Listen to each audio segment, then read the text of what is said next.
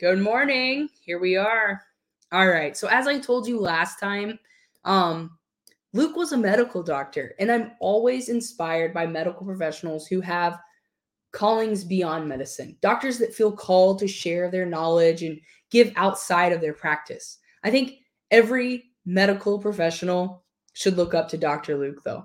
In Colossians 4:14, Paul refers to him as the beloved physician. I'm so thankful for that Paul and Luke would cover miles and miles together. I can only imagine the conversations that they had and how well Luke got to know Paul. This is why I trust what Luke says about Paul. Luke was in Paul's corner. He was there to grease him up and send him back into the ring. Man.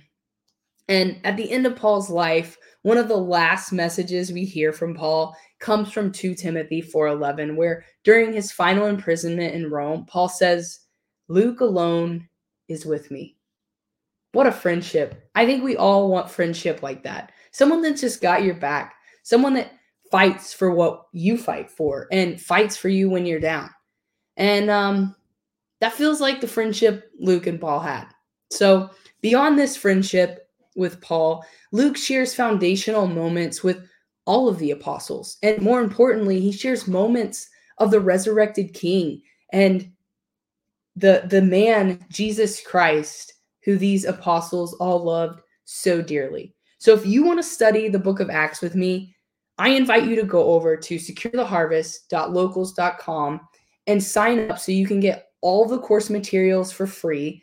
Um, I will put a link in the description of wherever you're listening to this podcast.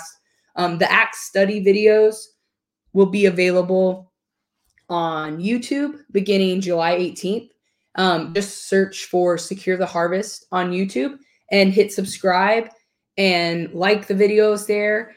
And um, you can get the materials at the locals, securetheharvest.locals.com. That's where all the materials will be. And then um, the videos will be on YouTube. And um, we'll continue to have grain and grounds every weekday morning at 9 a.m.